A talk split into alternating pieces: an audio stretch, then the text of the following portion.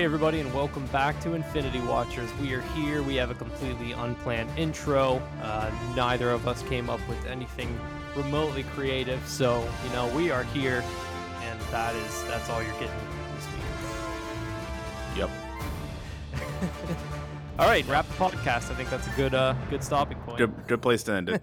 Cut it now. But we are we're ready to talk about our thoughts on Shang-Chi and the Legend of the Ten Rings. So, Jared, you and I saw this film together um, Mhm. just a few weeks ago. Um, so we're gonna we're gonna go through a, a new review format this week. Yeah, yeah. We decided to change things up a bit. I mean, it's been what like two months since we did a, movie review that was for Black Widow.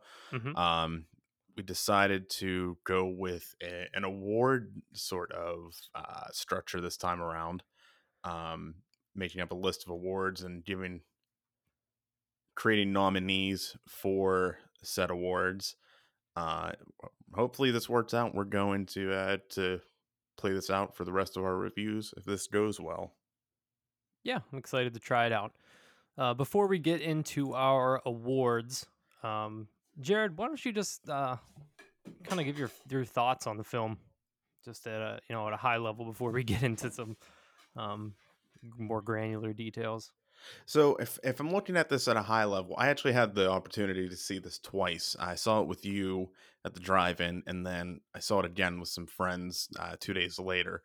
But the first time, my my uh, thoughts on it were kind of hindered by the the way that we saw it because we you and I saw it at, at a drive-in, Uh-huh. and the uh, the speaker that I had brought to watch it with wasn't the greatest. There was this high pitched squealing sound coming out of it for the entire movie, and it was only when there was deep bass from either the fights or the music that you could actually understand what was being said or what was going on.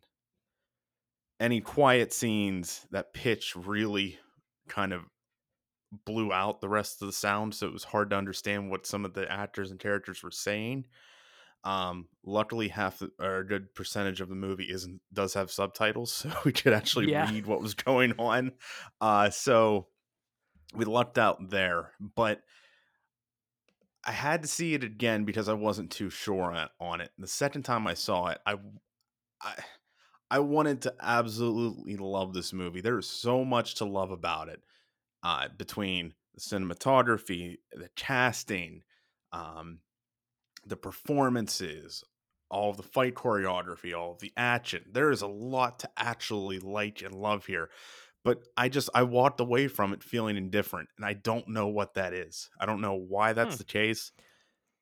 I I don't hate this. Ab- absolutely not. There's I don't hate it at all. Uh, I think it's one of Marvel's best. It doesn't feel like a Marvel movie for probably about 95% of it. Like there Mhm. were times where I legitimately forgot that it was a Marvel property and a Marvel project.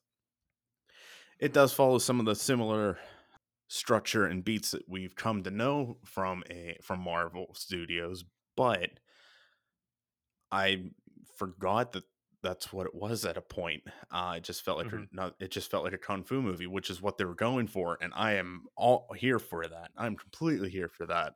Mhm. So, hats off to to Cretton and his team for making that happen. But just I don't know what it was. I, maybe and maybe my thoughts become a little more clear as we dive into the awards at a more granular level. But I just couldn't resonate with this as much as I could other entries and other properties. You know. Interesting. Yeah, and I think as we discuss it, hopefully you'll pin down more of what what's giving you that feeling. Maybe. And I Um, think and I mean to be honest, it did crack my top 10, but Mhm. I don't I still don't know where yet. Okay, I gotcha. Yeah, that's that's um spoilers, it's in my top 10 as well. Yeah. um but yeah, I mean, I I really really love this movie.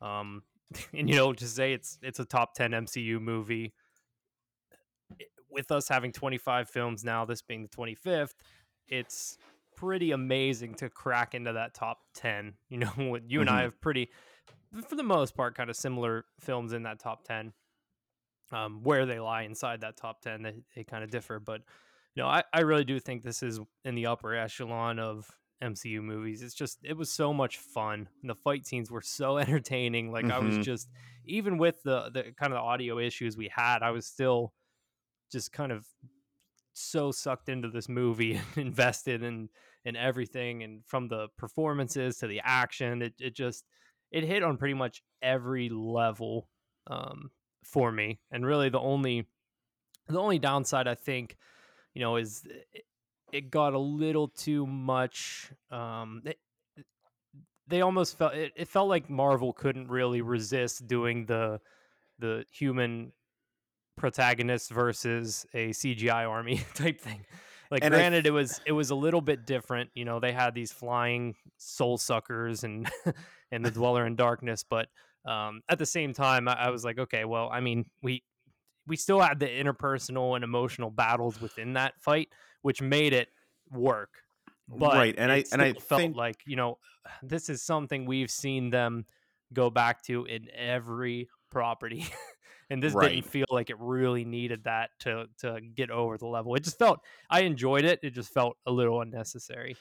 Right, and I think that's where my problems really start with Mhm. this is that it, it this is a family drama in a kung and a kung fu movie set within the MCU. You don't have to tell me any more to get me on board with that.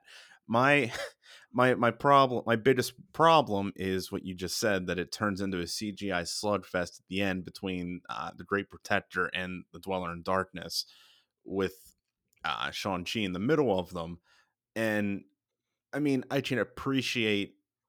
Actually, no, I really can't appreciate it for what it is, uh, just because it it just it turned it. You're right; they couldn't resist what they're used Mhm. to, and they rested on their laurels. They didn't do something new in in that final act. Um, Mhm. but uh, I think this really would have brought it all home if it was if the final battle, the final fight was literally between Wenwu and Shang-Chi, and that was it. Because that's where the tension of this movie is. And the fact Yeah. that they just kill Wenwu off the way they did. I like I like the way that they did because it was like he, you know, he He realized he, he, realized it's over. I have to just give Shang-Chi the he, like I, he I- realized that's he was he was in the wrong, but then Shang-Chi has to go off and fight the Dweller in Darkness. And Yeah, it- that's where my problem is that it should have ended with Wenwu dying and either sets up the Dweller in Darkness for something in the future or um Mhm. or they just they find another way for him to die. Uh, Yeah. or just don't kill him off and set him up as a, another protagonist or not a That was my- protagonist, I another so antagonist or another was antagonist. we'll, we'll get to to Tony Leung in this, but my goodness, he was incredible in this, He- and I, I was so upset when he died. it's like, why did you have to do this to us? I know, I know, No. it's disappointing. And Yeah, my my thing is, my other thing is, this is gonna sound really bad, but Mm. I wanted to like Wen Wu so much in this. I loved the the character development they gave him to a point. At a point, it just to me it stops, and he becomes obsessive again Mhm. to almost Kaecilius levels, in my opinion. In my opinion, like it it became a little too much when like his obsession and like hi- his obsession like with he's punching the gate, and these soul sucking creatures are coming literally out. coming like, out of it. There, he's not like, oh, well, that's yeah that that's he like he doesn't stop until he's literally in the hands of the dweller in darkness Mhm. and the soul gets sucked out of him so uh, that's where it starts to become a little Yeah. much a little unbelievable for me because at a point like I, I I read that um this is this is Tony Leung's first uh, American film, believe it or not first Hollywood film. yeah. first Hollywood film. Uh, he's Mhm. actually he's a Hong Kong film actor, but uh, in interviews he's described Wen Wu as a quote sociopath, narcissist, and bigot, but also human and has a family. But Mhm. I mean, we see a lot of that, and I love all of it because he's such a like conflicting villain.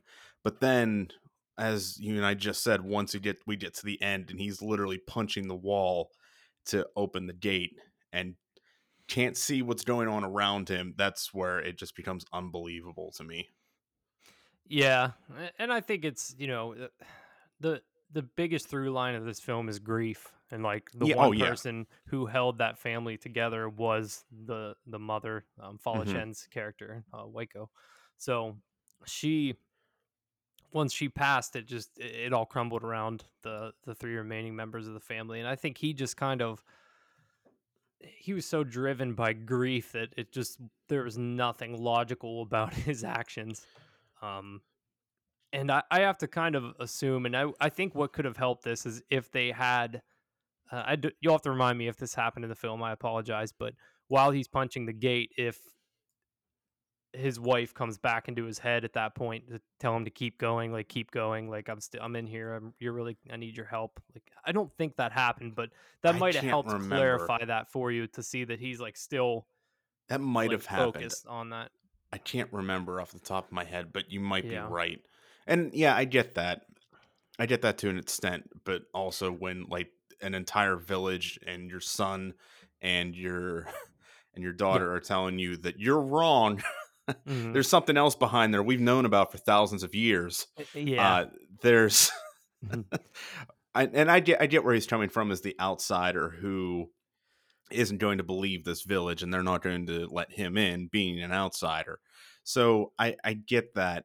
Just to me it just it I'm just saying know, like to me it the felt way like I look lot. at it. Yeah, I understand. The way I look at it is like think of it as uh, an allegory for like things in America today, where like one side is telling the No, other I- I- side. I "We completely underst- understand."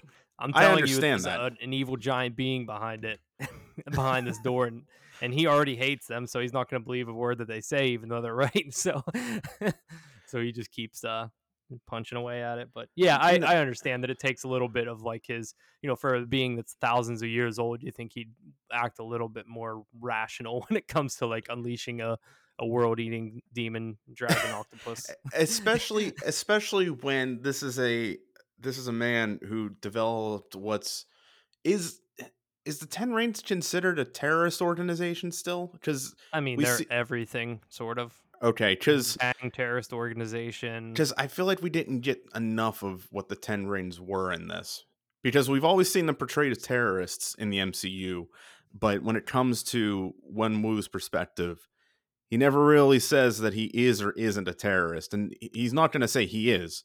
But we never really see it from his point of view. We just see it as I mean, I've amassed power for generations. in the I've for- flashbacks we do see them like blowing up buildings and and stuff so i, I think i think it's meant to be vague like you could they're a behind the scenes organization so they're not really well aside from when they kidnap tony but um i think maybe there are just kind of different cells of them that operate differently like some of them are you know um more terroristic organizations some might be stealing things some might be infiltrating governments like I, I that's just the kind of way i thought of it is like it's it's just meant to be vague Yeah, that's fair. And uh, my thing is, though, I just wanted just a little, little Yeah. bit more of, of just an explanation as to how this organization operates. I we know that fair. we know that he's the leader, and we know that they train in in the mountains. But then we don't really get much else other than what you just said. That we see just little snippets of their influence over the course of history, really. Mhm, Um, but that's it. you know, mhm. like uh, at least with say the Black Widow intro, we at least know like how these girls are brought in, brainwashed, and then sent out, all within the span of two minutes.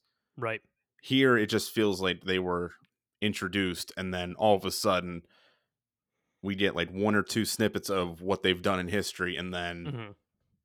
uh, Wenwu wants to infiltrate Ta Lo because he's conquered everything else in the world.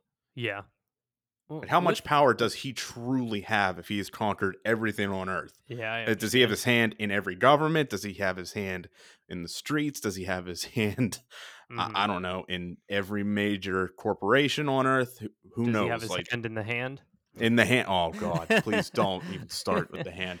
Um, while while we're talking about um, Tony Leung as Wen Wu, I think that might be a good good point to actually start our um, awards segment and start talking through um, start talking through those. So so our our plan for these awards is you know we're going to go through several different categories, some nominees that we came up with for each, um, and select a winner. We're going to debate debate about them, talk about each nominee, and try to agree on on a winner. Um, after that, you know, we're going to record all of all of our winners and everything. Um, and then at the end of the year, we're planning on doing uh, kind of an award show for all of the MCU properties and having um, awards that we give out, you know, across these different properties instead of just keeping them siloed to one. Um, so kind of a year in in retrospect. So that'll be that'll be a lot of fun. Um, so for this show, our first award is going to be Best Supporting Actor. Um, and for this, we're really defining it as anyone who had kind of a significant role in the film but was not the title character. So for this, it's everyone aside from Simu Liu. Mm-hmm. So our first nominee, as you might guess, is Tony Leung as the Mandarin. So um, let's just continue our our discussion discussion of that character. Well, he's not really the Mandarin, I guess, because uh, he never used that name himself. But no, I do, I, I do really like his his logic and his uh, and and Wenwu's like explanation of oh well, about a decade ago, there was a, an American terrorist who kind of mm-hmm. took my name and made a caricature of me that uh, that was named after chicken dish, and America was afraid of an orange. So I I mean, I'm kind of dipping the toes into another category there, but I, I liked his little like uh, sneer at Iron Man th- at the Iron Man three logic and the Iron Man three villains uh, mm-hmm. for kind of appropriating what he's done. Yeah, I really felt that joke, that callback to Iron Man three was pretty great. Um, I do wish in this scene that they did have a callback to Iron Man one, like capturing Tony and talking about how the the Ten Rings played a part in that. See, that's the stuff I'm looking for whenever I say that we should have had some extension of what or some explanation of what the Ten Rings is or can't or is perceived as, uh, because we did get that in Iron Man One, and they were, I mean, they were portrayed as um, as terrorists. Uh, d- depending on how you look at it, it may or may not have come off as a little racist given the, the 2007 uh, period, yep. but um I would have liked to see just even just like, like you just said a line of was that just a cell of the ten rings or were they just using the ten rings name or was that at the directive of Wenwu? Exactly right. yeah, stuff like that. Mm-hmm. Yeah, uh, yeah, I understand. Did they did they just use the name the same way that Trevor did down the line and mm-hmm. Killian? Killian, yeah. Trevor yeah. was just a pawn. Yeah. yep. Um, so speaking about like the performance of Tony Leung, I thought it was incredible how he's able to convey emotions with his eyes. And oh, he's apparently a... that is uh like his hallmark. Like if you it is on YouTube, there's an actual like breakdown of how he's one of the best actors in the world when it comes mm-hmm. to expressing with his eyes. Yeah, he's a great. He does great facial expression. I, right before we went to see this, I, I watched uh, "In the Mood for Love" uh, for the first time, believe it or not, and I I fell in love with the way that he portrayed his character. Just mm-hmm. uh, as I mean, he's a he's a he's a basically a wannabe. He's a newspaper editor who uh, wants to be a writer, and uh, his wife is what is it? His wife is cheating on him with the next door neighbor, and him and the next door neighbor's wife develop a friendship in it. Uh, the the whole the whole idea is for them not to fall into the same patterns that their spouses are. So they uh-huh. develop they develop this friendship, and you just see it on his face when he starts to fall for her. Yeah, and that, that's all it took for for me to yeah. like start start to feel it that this this is this is a pretty emotional film to to sit through. Uh yeah, he he just is so expressive and he was very intimidating when he yeah. when he needed to be and then you know just to have his expressions basically exchange words without actually exchanging words to Shang-Chi at the end when he's handing him the rings, right? Like you could you could mm-hmm. almost tell what he was saying exactly and what he was thinking in that in that second. So yeah, right. he he did an absolutely incredible job in this film. I was so disappointed they killed him off. I know. I wanted so much more of him. Yeah. Yeah, but I mean, evidently they have plans for where to take this franchise next, which we'll we'll talk about eventually. Mm-hmm. So the next nominee is uh, Awkwafina for her role as Katie. So I what did, what did you think of her in this? loved this perform casting and performance. This had, I was a little hesitant at first, just given how how the side character can always. I, I my my mind always goes to Darcy in these situations, Uh huh.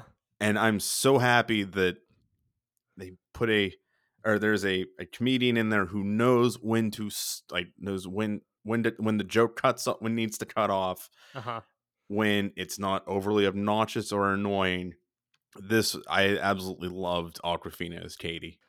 Yeah, I thought she was great, and She has a huge role in this too too. much- Yeah, not to talk too much about the the material they gave her as opposed to her actual performance, but you know they for the first act of the film, you you kind of understand why she's there. It's like, Mm-hmm. okay, this is the audience stand-in. This is the person who's going to get all the exposition Right. told to them throughout the film. Through, I mean, that came from Xialing, it came from Shang Chi, it came from Wenwu. Like everyone is telling Awkwafina the plot and their backstories, you know, just so the Right. audience can get it. But you know, they gave her a part to play in the action scenes that isn't just damsel in distress. They gave her lines that were absolutely hilarious, and she delivered them like perfectly. Mhm. I, g- I got a laugh out of so many, so many of her lines.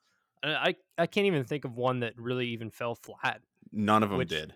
Yeah, which for for a comedic character like this, it can happen, and Marvel has done that. Marvel before. has a pretty bad track record of having a comedic side character, Mhm, and this was one of the best, if not the best, that they've Yeah. done. And- mhm. And, And then- Awkwafina brought a lot to the table with that.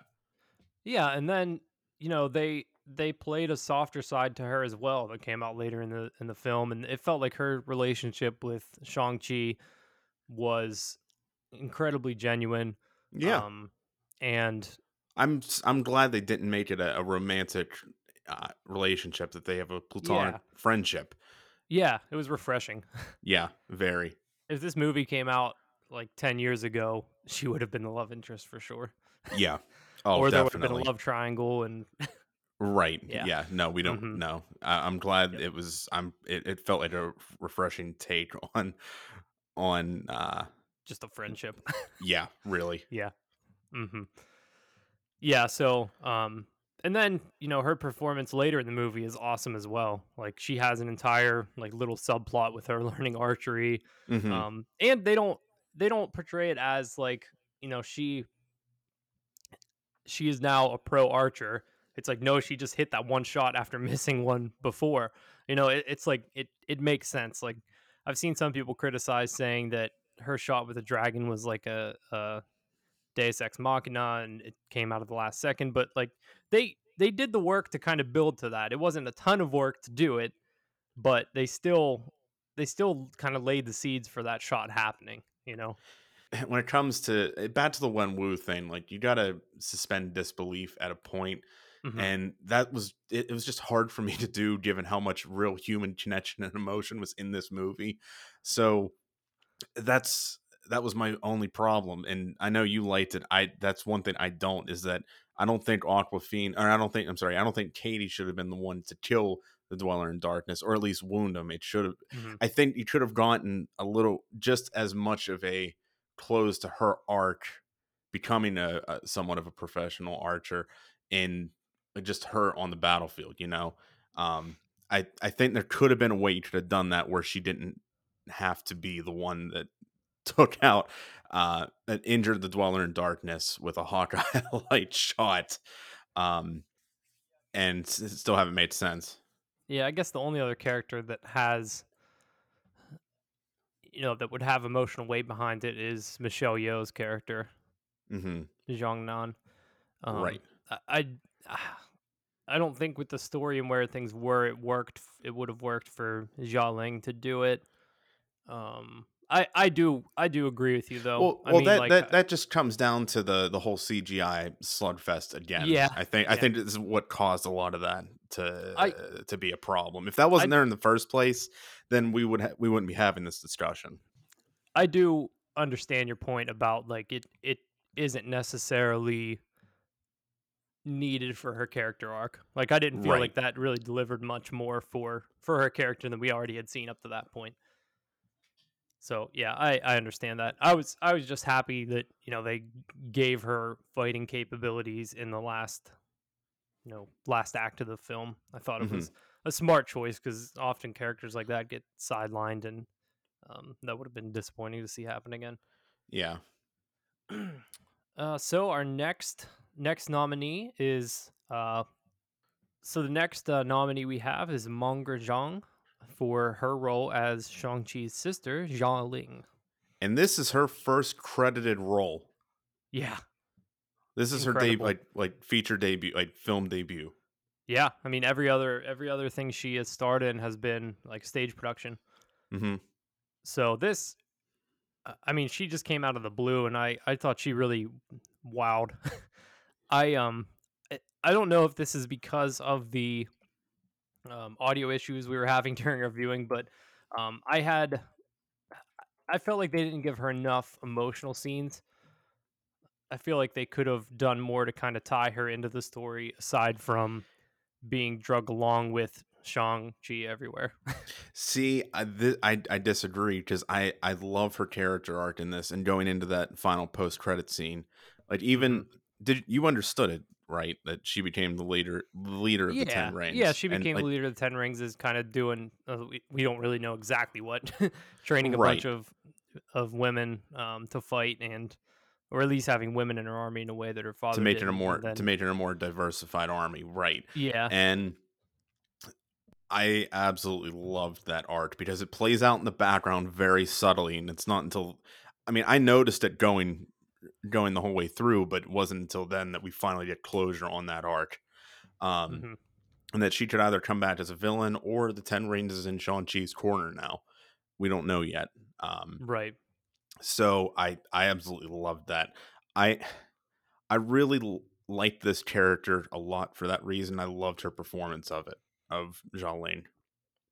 Yeah, and and I, I understand that. I think my problem was kind of missing some parts in the quieter scenes.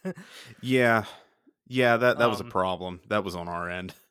yeah, m- most of her um, dialogue does come in like the quieter parts, and then I just kind of feel like if they have her just lead a villainous version of the Ten Rings, it's very similar to what her father does. I'm going to be disappointed, just because I felt like it. Her relationship with Shang Chi seemed to improve throughout the the film. Um, she probably still holds ill will towards him a bit, but hmm you know, with him saving her life and everything towards the end, and she saved Katie, and um, I, I just kind of feel like they're on better terms hmm than he and his father were. So I, I just think he'll be able to kind of convince her to not have the Ten Rings be a, a terrorist organization. But I don't, I don't know what else they would be if not that, based on that post credit scene. So I think that's kind of where I had problems with the arc, is it just felt like not so much the post credit scene came out of nowhere, but I was just a little disappointed with how the journey they went through together throughout the the film to end like that was um, just a little disappointing for me. Yeah, I can understand that. I mean, the the other people I saw it with, we, I mean, they had seen it already. This was their second viewing as well, and we we stayed for the first post credit scene because we wanted to. Uh, we'll get into that in a minute, but in a little bit, but uh, we just wanted some more. If we could figure out any more detail to that, but we, we left right after that because one of them said the the other one's not important. I'm like. That, that actually ends like a whole character arc. How can Yeah. you not say it's important? yeah, it's it's very important. Yeah, that one's a pretty important. Or maybe it wasn't not important. It was uh I didn't understand it. Like, well, why don't we why don't we talk about it then? Because that's Mhm. there's actually some weight to that to that post credit scene. Right. Um, but I mean, as far as Meng'er Zhang's performance, I, I thought she was awesome. Like she was so badass. Oh, she like was in awesome. her fight scenes. Um, you know, I thought she really brought the emotion when she needed to, and um, I it was a great deba- debut, and I definitely want to see more of the character. And I'm glad we're confirmed to be getting more at some point. mm-hmm. Oh, definitely. yeah. All right. So next up on our list is Michelle Yeoh, who played Zhang Nan, who is the the aunt of the family. Right. She was fine. I liked her. Um, she wasn't given much screen time, so it's a little. As she did, I think she did the best with what she had. Her training sequence with with Shang Chi was was really fun. Yeah, it, it was a it was a nice callback to the uh, to the fight scene between Wen Wu and and Ying Li. Um, and I mean, the cinematography was shot almost exactly the same. The choreography was almost exactly the same, and we also it's kind of like a three three part structure to that uh, to that fight because we also get it between Chi and Wen Wu when they're out on the rock. Um, Uh-huh. So I thought it was interest. I thought it was neat to have her be. I thought she was a great uh, mentor to Shang Chi. I think she did a really great job with the exposition of talking about like the Dweller in Darkness and um, the the battles that they had fought in Ta Lo in the past. Um, it, I thought it was pretty pretty interesting, and she did a good job delivering that. And then her relationship with um, Shang Chi and that that fight scene specifically were were really great scenes. I think you needed kind of an actress of her caliber to deliver some of those Right. to Br- help it brings pacing. It brings some weight to to the to the film as well, and gives a little more legitimacy than it already has. Uh, can we can we just sidetrack for a moment here and talk about Ta Lo? Because I think it, I I, I want to see more of this world and what what encompasses it. Because this is basically like an Asgard type of world that we're not of realm that we weren't aware of until this point. Yeah, it's kind the way they kind of describe it is a bit of like a pocket universe. Like it kind of Mhm. exists on its own, and and everyone there is old or immortal. I don't. We didn't really get clarity on that, but they're not exactly human. I don't think Um, they're immortal because we, I mean we see them die, well, yeah, we see some of the residents die. maybe, or and I mean when when Wu- when Wu uh, references that he's lived a thousand hundreds of lifetimes longer than some of the residents there. oh, okay, yeah, all right. So they do die of old age. Yeah, Um, but yeah, I just um, I I want to see more. I mentioned in the preview that one of the biggest things I wanted to see in this film was world building, and I I think they did a good job kind of introducing it. Mhm. But I did want to see them go a little bit further in explaining what Ta Lo is. Like I know there's the concept of like the seven heavenly cities in the comics, and um, one of those is Kunlun. I was just about to say that because Uh, I I was just about to say that because we were talking about this either, either it was in a podcast or it was off air, but that they they kind of want to keep this these franchise this franchise's titles to Shang Chi and the Legend of Blank, and I think you could do a a fun uh, crossover or int- reintroduction of uh, Danny Rand and Iron Fist and have it be either Shang Chi and the Legend of Kunlun or the Legend of the Iron Fist mhm. and kind of introduce Ta- or bring or it, build more of Ta Lo while introducing Kunlun. Yeah. Yeah, that that's what I want out of a sequel. Not to go too much on a on a tangent here, but I I want to know more about what this land is because it was so interesting with all the creatures Mhm. that were very distinct, um, and it just it, it was really interesting to me. We, you know, it's kind of similar to, you know, you get a, a hidden world when you were first introduced to Wakanda. There's a hidden world when we're first introduced to Asgard, and it did like give me some of those same vibes. And I, I think to compare it to Black Panther, and I, I don't mean to do this for any reason other than they both introduced kind of brand new worlds. Right. Um, but what I'm comparing here is uh, the way that Wakanda almost felt like a character in and of itself. And I get that most Mhm. of the movie is set in Wakanda, whereas here it's Right. just the third act that's in Ta Lo. Right. But I I want to see that type of fleshing out for Ta Lo in the future. And I'm I'm hoping we get get some more of that. yeah, I think I think we will. But uh, well, speaking of Ta Lo and somebody else's introduction to the to the realm, uh, we have Mr. Ben Kingsley up next as Trevor Slattery. Yeah, I mean, Unbelievable. he was he was incredible. I I just really loved what they did with him, and we'll get to a, a category about the biggest surprise later. But I I was shocked at the role he had in this. I thought it was going to be a quick cameo, like they walk past a jail cell and there he is. But no, Yeah. he he is the basically the person that's leading them to Ta Lo. And even at that point, I was like, okay, well, he got him there. That's his journey's done. He's going to drive the car back or something. But no, he's just there in the final fight. Like, and he's just a resident of Ta Lo now. I think I'm not sure. yeah, that that part's not really explained. I I was fully So- thinking that was going to be the second post credit scene was something with him and Morris. Or him like teaching the residents how to act. Yeah, or maybe none of them can talk to the whatever kind of creature Morris is. Um, Except him. That's good. yeah. That's good. Uh huh. But uh, Um, who knows? but I, I absolutely loved him in this. Uh, is it is it enough to give him a, a, best supporting actor win? I don't think so because I think there's some others here that, that beat him. But I, I absolutely loved what they did with this character and Yeah. the fact that he just outright references like, "Oh yeah, I was a I was a bad caricature of your father. Sorry about that." The other guy made it up, not me. Did you did you hear the story of how Marvel contacted him to return for this film?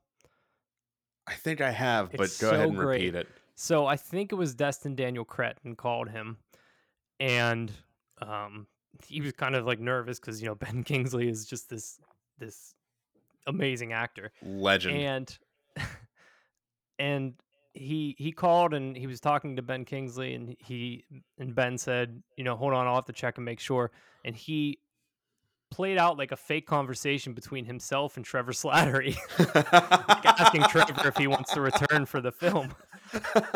Like like he was talking to himself and they they said they were really confused on the phone until they realized that he was talking to the character of Trevor Slattery. Like it was so meta.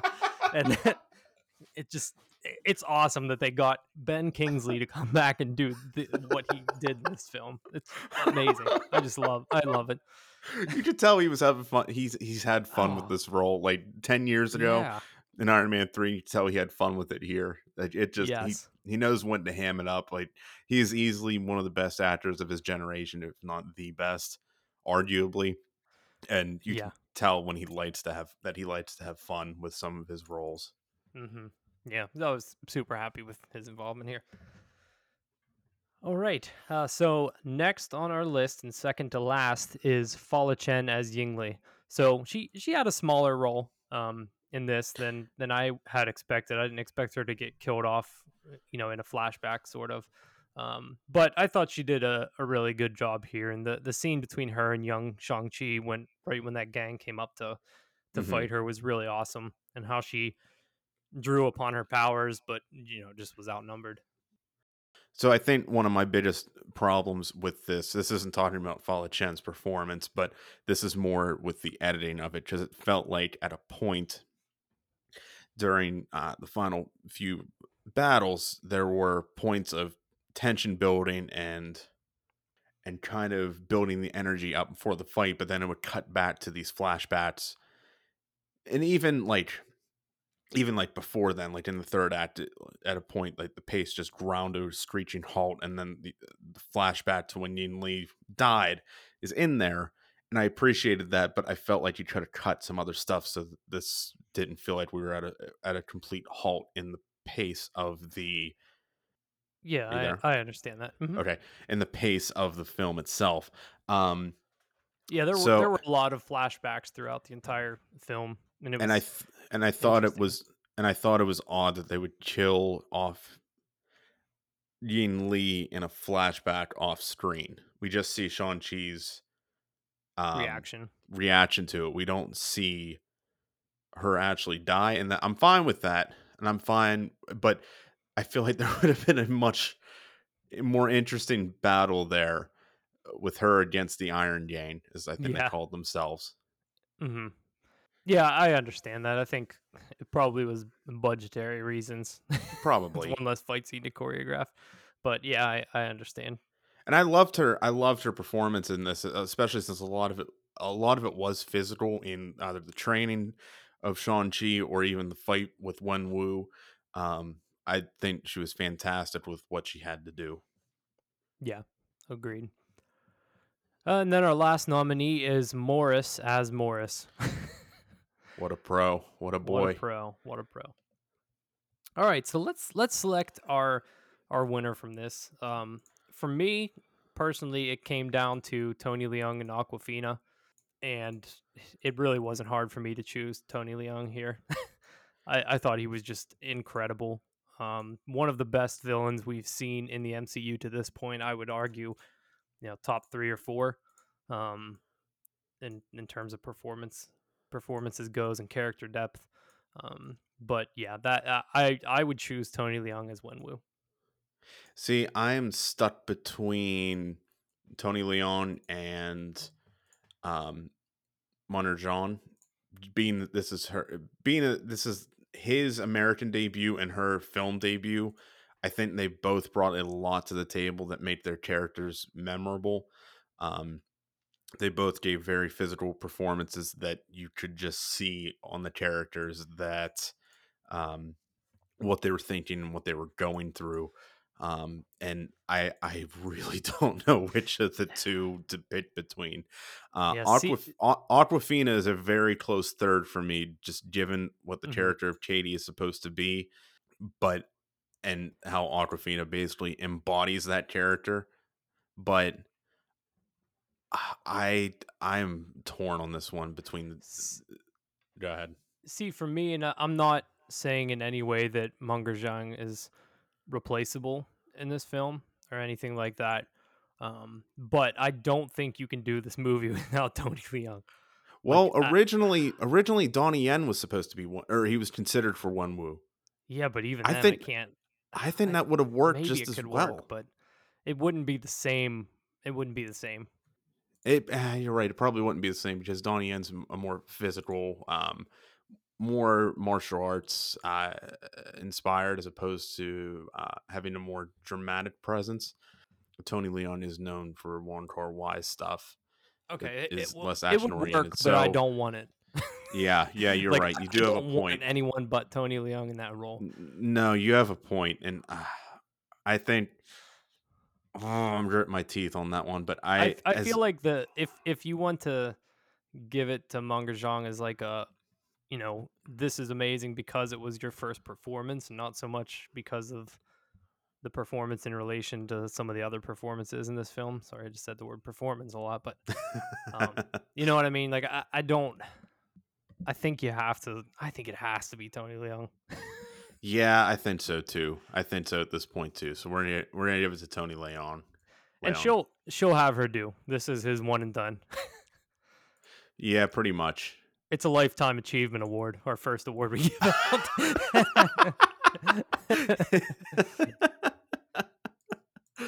yep. Oh my. All right. So our best supporting actor goes to Tony Leung as Wen Wu.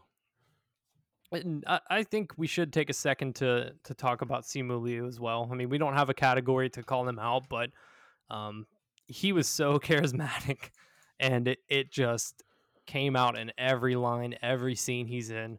Um, you could tell he was doing his own stunt work because it was they didn't have to cut away from his face during certain scenes, and you know the no. cuts weren't weird during the fight scenes.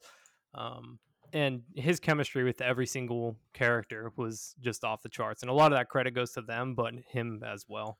I mean, this uh, I mean, this guy a star, is a breakout star. This guy is a star, and I mean, we just I, we've talked about Kim's Convenience a couple times on this show, and I mean he was he was well known on there, but this is this is definitely like this is his role. I could not see anybody else as Shang Chi no. after this. Absolutely mm-hmm. not. This doesn't work without him. He's very charismatic, even like outside of like even just on the red carpet or even his tweets are like extremely fun and charismatic. The fact mm-hmm. that he was a an accountant turned uh stock or stock model to stock photo model to TV actor to now in the MCU just absolutely amazes me what what the journey this guy has gone on to mm-hmm. wind up where he is. I'll, and I I'll love, say this. Uh, go ahead.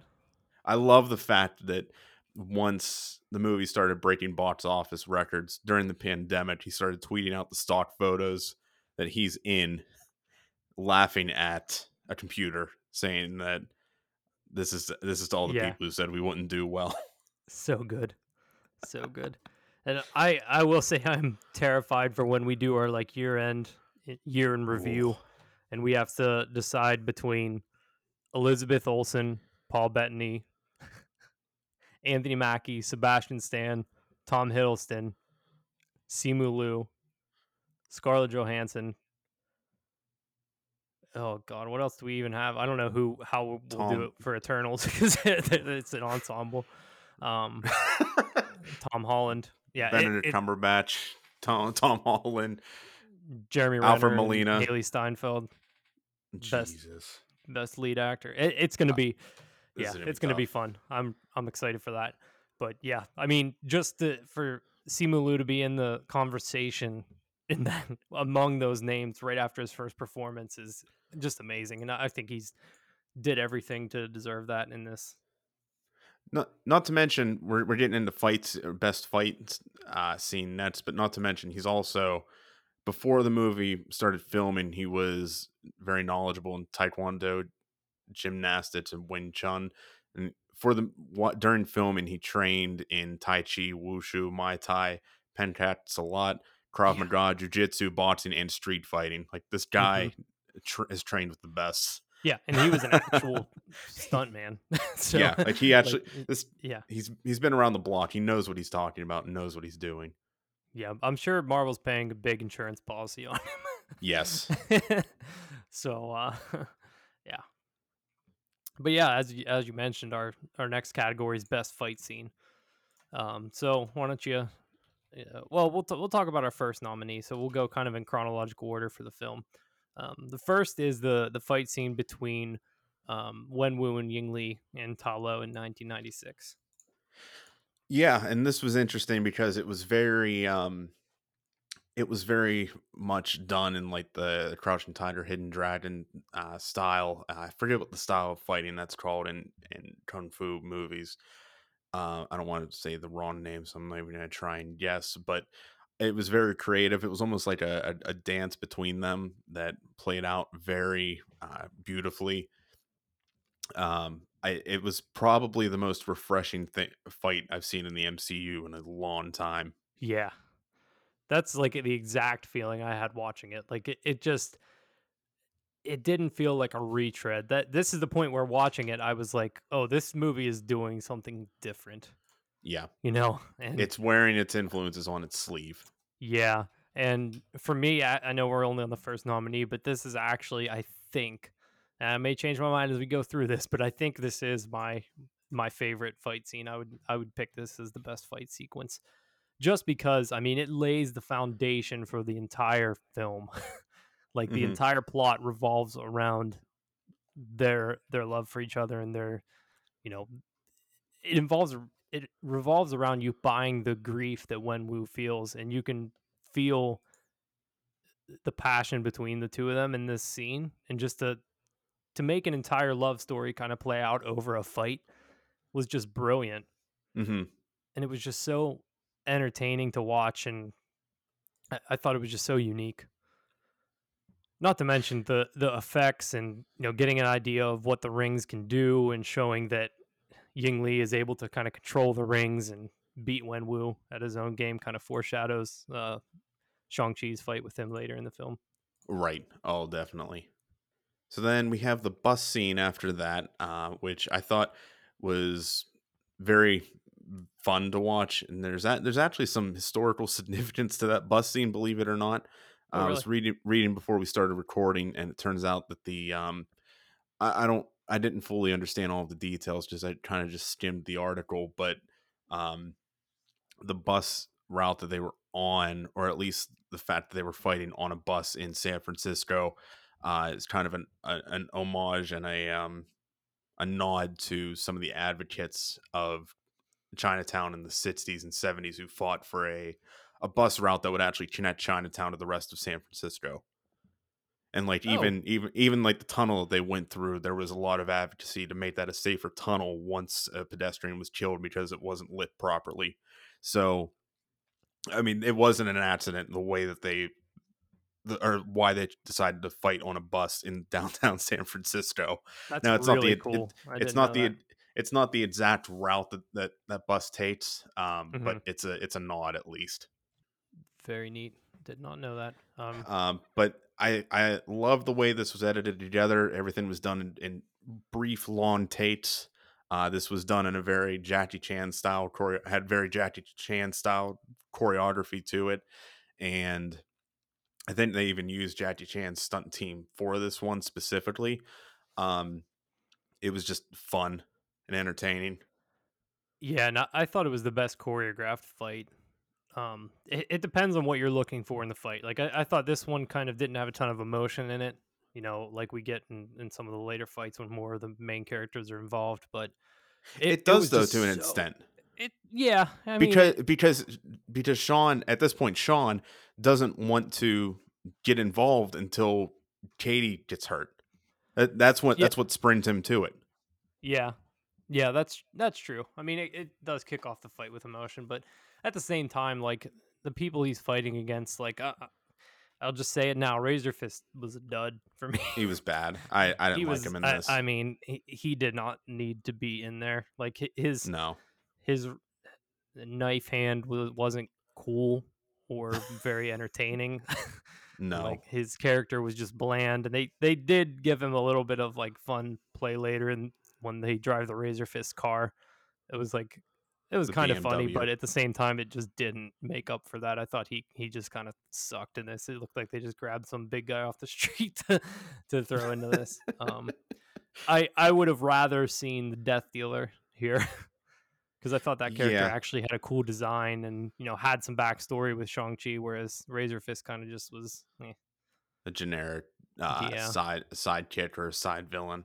yeah not not the best um so that that's what knocks this scene down for me a little bit but the tension and the action was really cool and Mhm. uh just the actual fight scenes with you know Shang ducking underneath every uh, the razor fist and the bus splitting in half and being sandwiched between the garbage truck and it was just really really entertaining Mm-hmm. uh so, the next one would be the the- underground fight ring Yes, and this are we talking both fights in here or just um Xialing and Shang-Chi? I I think I think we should just talk Xialing and Shang-Chi. Okay. Even though it's kind of a quick fight. yeah. Um just They both because are, it's actually. different participants. It's- Yeah, that's fair. Um, yeah, I would say that. I mean, it was a, it was fun. It was very short lived, and it basically was just there to bring the two of them together Mm. and show that he won't he won't outright attack her, given that their relationship. Um, even though she's not afraid to uh, to say "f you" for leaving me when, or Yeah. when I was supposed to, or when you left me with basically what was a monster and an abuser for fifteen years so uh, it it this was more I think to develop Xialing, Mhm. Xialing than it was to actually give any sort of um, entertainment value out of the fight itself. Yeah, I think so too. And I, I I appreciate it from the standpoint as of getting this one on one just straight up martial arts fight. Like there's no I mean, Shang-Chi doesn't really fight back, but at the same time there's no um there's no magic rings involved. You're not fighting on a bus. They're just in a fighting ring. right? Going hand to hand. So I thought that was that was cool. Yeah, I would I I'd, I'd agree to that. And I mean, this kind of felt like uh, just a regular uh, Bruce Lee type fighter. There there was some John Mhm. Woo influence in there as well, but um yeah, the, to your point, just felt like a regular fight between two individuals, Mhm. unpowered individuals. Uh, so after that, we get the scaffolding fight, which I think is one of the cont- contenders for for the winner of this award. Uh, I had a lot of fun with this, and the fact that again it was done in very long takes. There's the one, there's the take, there's the shot where he's running from one side of the scaffolding all the way to the other to catch Katie before she falls just just like left my jaw on the floor for 10 seconds.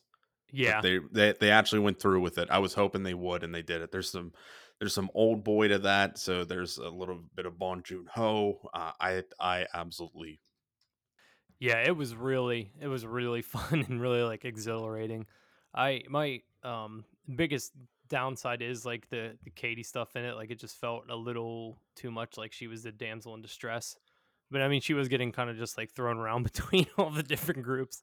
Um, or I'm sorry, that wasn't Bong Joon Ho. That was Park Chan Wook. Uh, I'm Oh, sorry, okay. that was that was my No mistake. no worries. Um, so I, I think that's what knocks it down for me a little bit, but it was the best use of like a set for a fight in the Yeah. film. I think like just the the set work and how how it all flowed from top to bottom of the scaffolding was so cool. hmm Yeah, and like I I could have sat and watched another like 20 minutes of that fight alone. Mm-hmm. Yeah, same. Um, then we have then we go a long stretch without any fights, and I think that's where my editing problems come in. That we did all Mm. these fights front loaded, then we did all the family drama stuff, and then we get more fights at the end. So we Yeah. really don't have a huge fight scene until Ta Lo at the end. Wow, that's crazy. If you really think about it. Yeah, you're right. um and that's present day i wasn't wasn't too crazy about that one in general just because it, it just turned into a massive crowd fighting each other Mm-hmm. there were some cool moments in it but i didn't Yeah. get much out of it Yeah, it wasn't it wasn't the best. I mean, the heart of it is the Wenwu and Shang-Chi conflict yeah for this and, the the Great Protector. We have that kind of separate right good reason.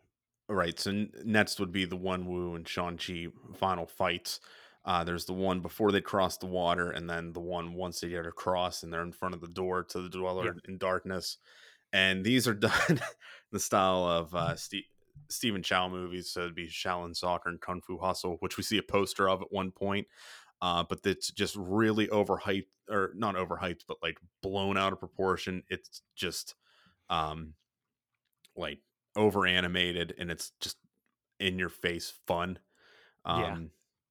There was a there's there's a little bit of Dra- Dragon Ball influence in that as well. oh yeah, for sure. I mean, this, they this entire third act felt so anime to me. it did. That's what saved it for me though, because like when I when I look at um, something like Black Panther, that its use in the of CG in the in the um, Third act. third act was more focused on like realism to an extent. hmm It it just felt like that CGI kind of fell flat in compared to this, which was just going like it, it's so. I I think it was in the um. I think it was in the pitch meeting, the Screen Rant pitch meeting. I don't know if anybody watches those, but um, they mentioned that you know how do we make this this last act like one of the most colorful things we've seen, but also completely gray.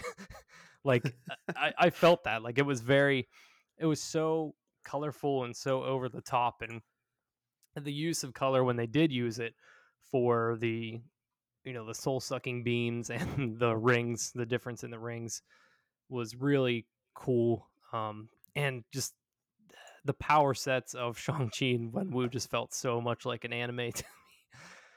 Especially when Shang's like in the air, like doing his kung fu moves or the, the moves that he learned from his mother to like power the rings up and hmm blow up the Dweller in Darkness. But Well, I mean, specifically to I mean, Shang-Chi and. Go ahead. Cretton's talked about how he's a uh, how he's a fan of Dragon Ball, and I mean, they even outright mention the Kamehameha energy at one point. yeah. Um, so yeah, I I think that for uh, when it comes to CG, Marvel has this problem with the uncanny valley of making things look as realistic as possible.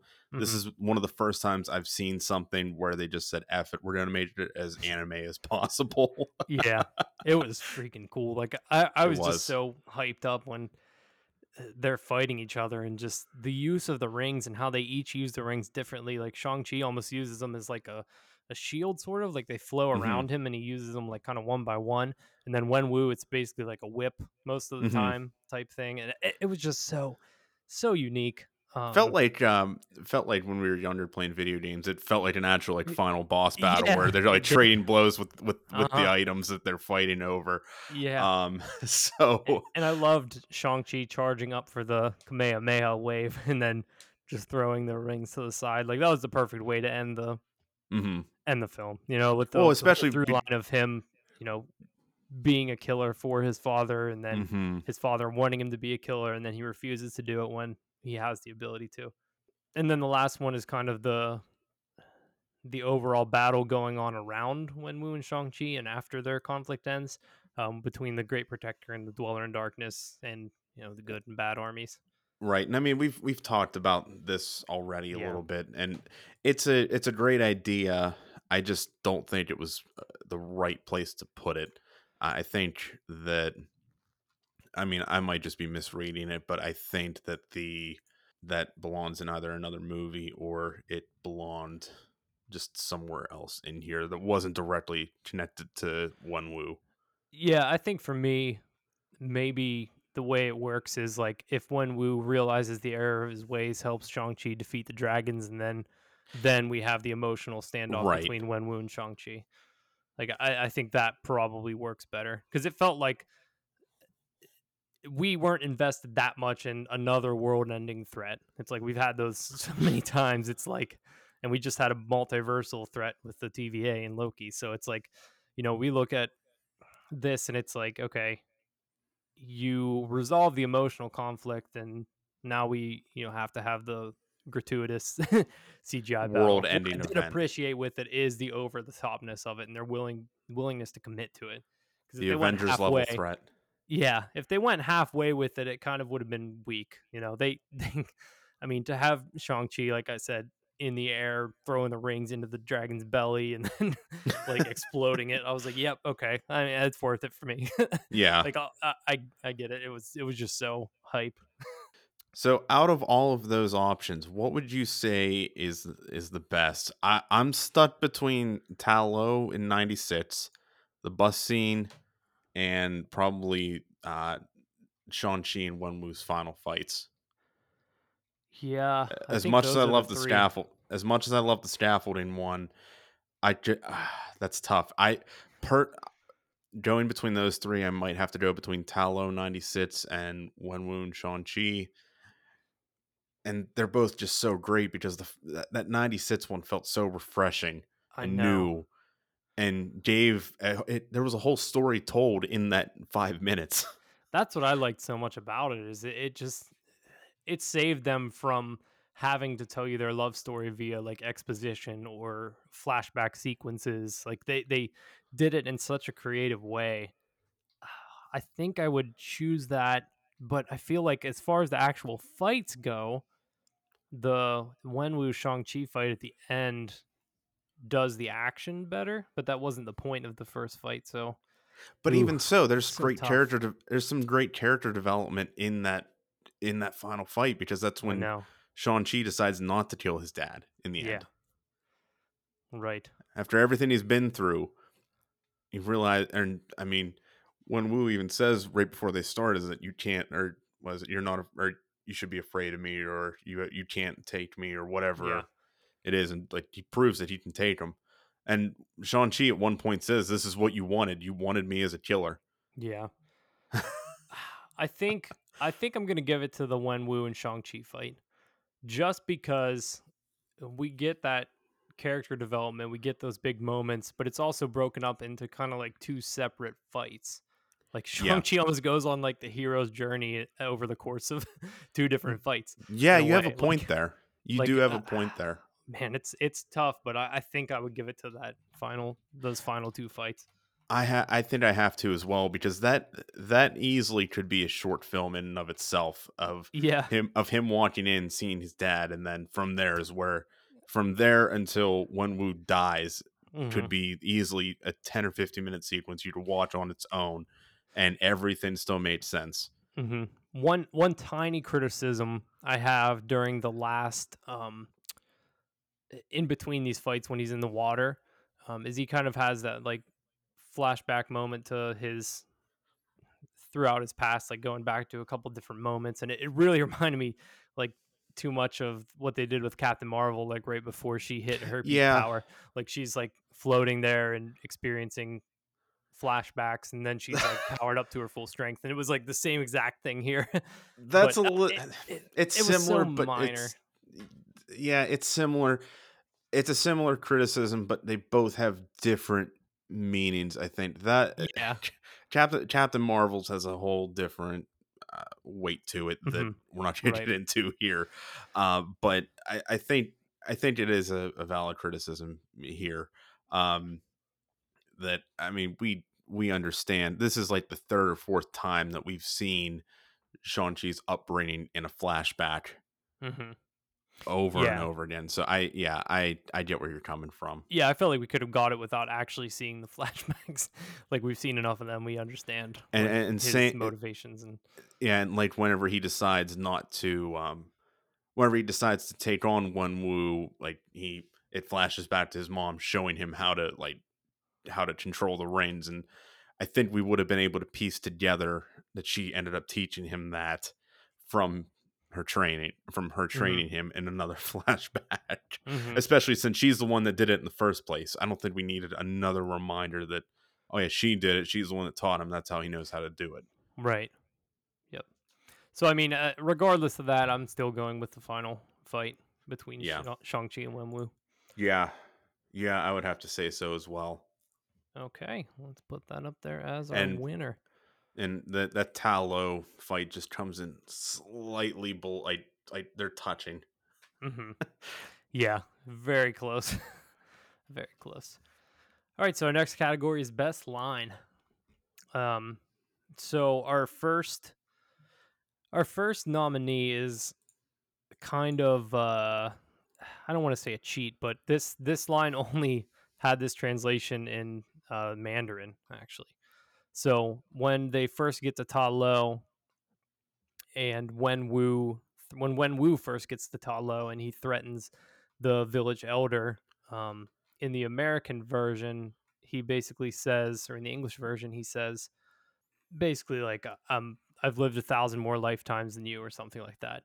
But Mhm. in Mandarin, that actually translates to kids show some respect when you talk to me. I've eaten more salt than you've eaten rice in your entire life. jeez, And I like that that's I wish they would have kept that translation in there in the English version because I think it's a really powerful line and especially because he Wen Wu looks a lot younger than that guy, so he's calling Yeah. him kid and like disrespect like it's just awesome. Loved it.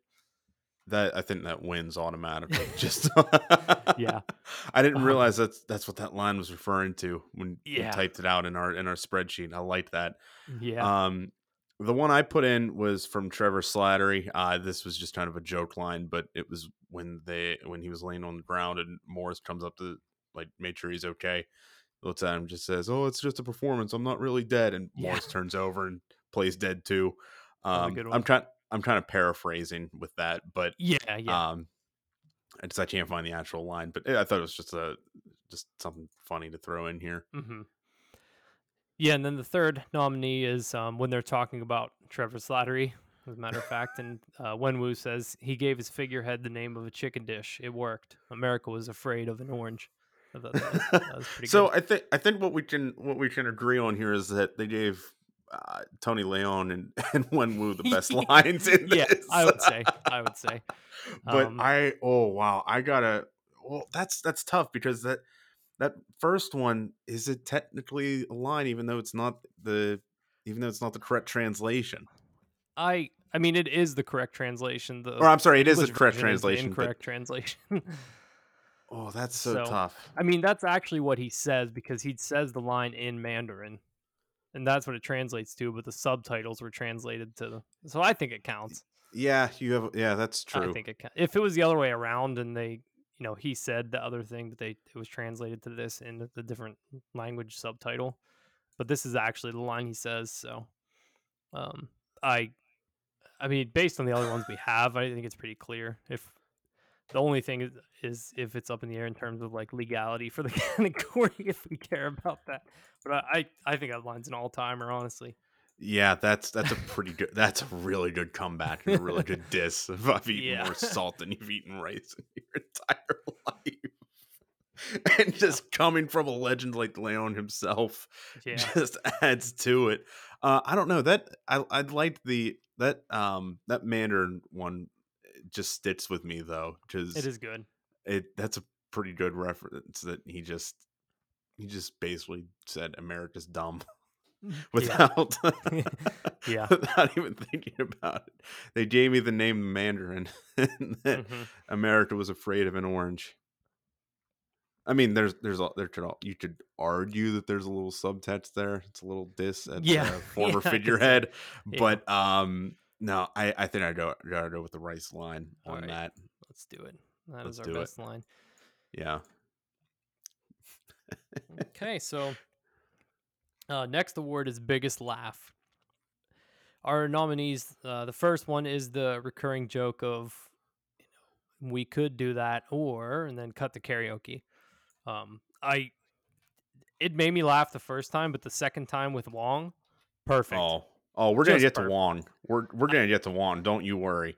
Yeah, I mean, I, I thought it, it was just the perfect setup for that for that joke, and it, it paid off so well. And that that's what I'm gonna select. Like we'll we'll talk about the other things, but I I loved I loved the cut to Wong doing karaoke with them because it was just a couple levels of unexpected. Like the first unexpected thing is they're to cut to Shang and Katie doing it, but to see Wong there as well is like Wong just parties, man. Like he, he just had enough of like whatever he's got to do. He's done like, we- saving the world for a few hours. weird. We'll talk about Wong, but um, yeah, I, I love that. I love that cut. um and that that really played into it. Th- what i've noticed is what i felt like this is like the first truly millennial uh entry to into this and i feel like that's something like us is like as like late millennials would do Yeah. well well we could be responsible or we Or- could stay up late recording a podcast before we have to work the next day yeah, very true. um but yeah i thought that was a pretty good bit Mhm. um, the Hotel California uh, recurring joke that Awkwafina had and Katie kept repeating. Uh, it was funny, uh, but I wouldn't say it was one of the best. yeah, I think that's fair. Um, but then my my entry was, and I'm pitching this is Trevor's uh, Planet of the Apes bit. That Yeah. just I lost it because I couldn't hear it the first time that we that we saw it, Mhm. and the set when I saw it in the theater, I lost it. Yeah, I The- think the- that the mon- was really great. the monkeys on horses just killed me. Yeah, he, he still believed to this day that they were real monkeys. I'm, I'm willing to concede on that one. Was so and then he, I mean, at a point he says, um, "What is it? Oh, if those if those monkeys can be on those horses, imagine what I can do." Yeah. um, I I gotta straight up go with that one, especially because uh, in an inter in an interview um, with David Callaham, uh, who was the main screenwriter on this, um, he's the one that's done all of the uh, all of the blockbusters, uh, in like in the past year. they just all Mhm. happened to release this year, but he um, he said that when he sat down to write and try to write out some of Trevor's lines. That was probably the best thing he's ever he's thinks he's ever written. Yeah. And he he when he said when he sat down to write it, he couldn't stop laughing at it.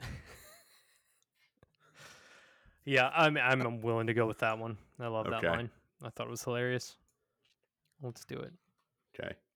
So next up, we've got the Fury Award, um, and this one is going out to the best cameo from kind of the extended MCU, or I guess however we want to define cameo. You know, I, I would consider something like Hasselhoff's appearance in in Guardians Volume Two uh, to to qualify for this category, but but really, um, I mean, in this in this movie, all of the cameos kind of revolved around Wong in one way or another, right? Yeah. Him being a cameo himself.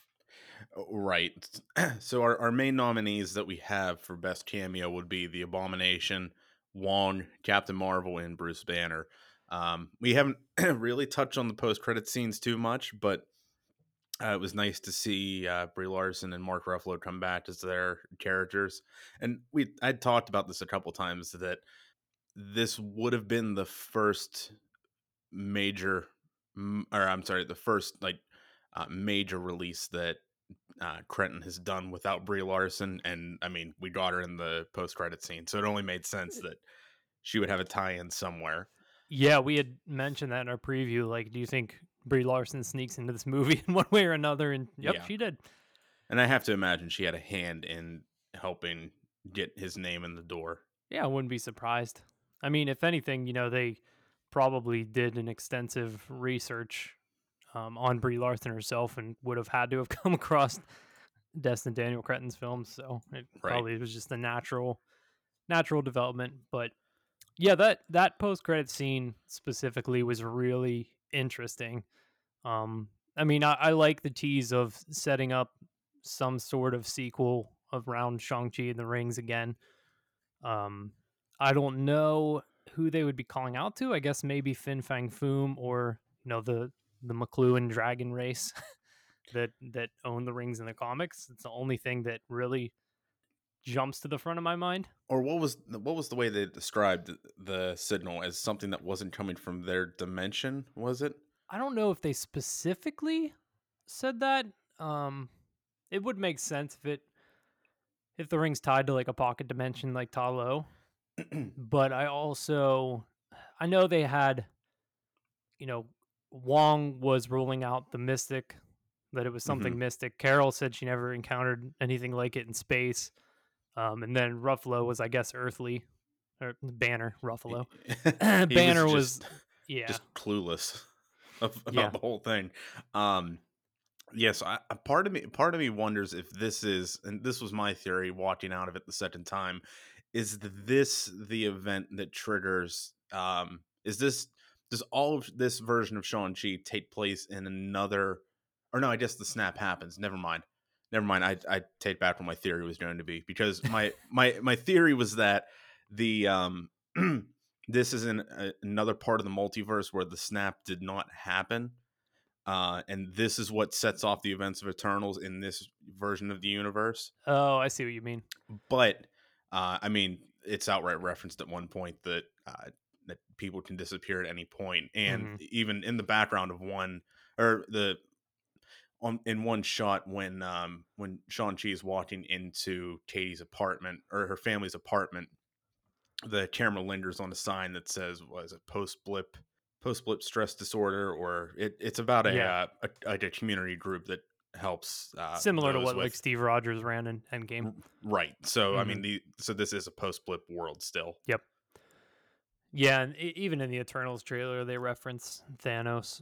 Um, well that's what i But- mean that this would just Mhm. be a different version of that I see what you mean. like the events still take place in that universe but instead of them saying thanos it's um there was in a burst of energy somewhere that we're not aware of i i don't know i Mm, was I just you trying to Yeah. speculate there um but i and even Wong, yeah, you said you mentioned that Wong doesn't even know what it is. I I personally think this is like I'm I'm so happy that we're getting so much more Wong here. Yeah, me too. He's awesome. I mean, uh, I mean our our our, our Fury Award goes to Wong, right? yeah, I mean- definitely. oh, there's no doubt about it. I I would if they didn't show Abomination in trailers, I might have argued for that just because it would have been such a huge surprise and like completely out of left field. um, you know, but Wong really was just Shined. yeah, in just such a limited screen time. It was awesome.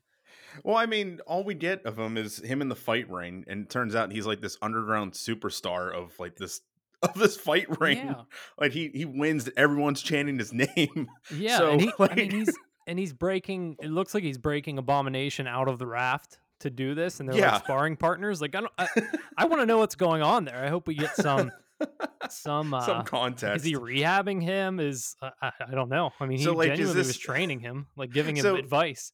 So is this Wong's way of like de-stressing from dealing with Steven all day? It So could he just be goes to this underground fight ring and trains the abomination on how to fight Yeah. properly. weird stuff. I don't know. I, I want to know. I want to know, but I don't. one other really interesting thing about this post credit scene was Banner being back in human form, in Bruce Banner form. No Professor Hulk. Right. Um, but he still had his arm in a sling, which to me was, you know, indicative of his arm being jacked up after the snap. Mm-hmm.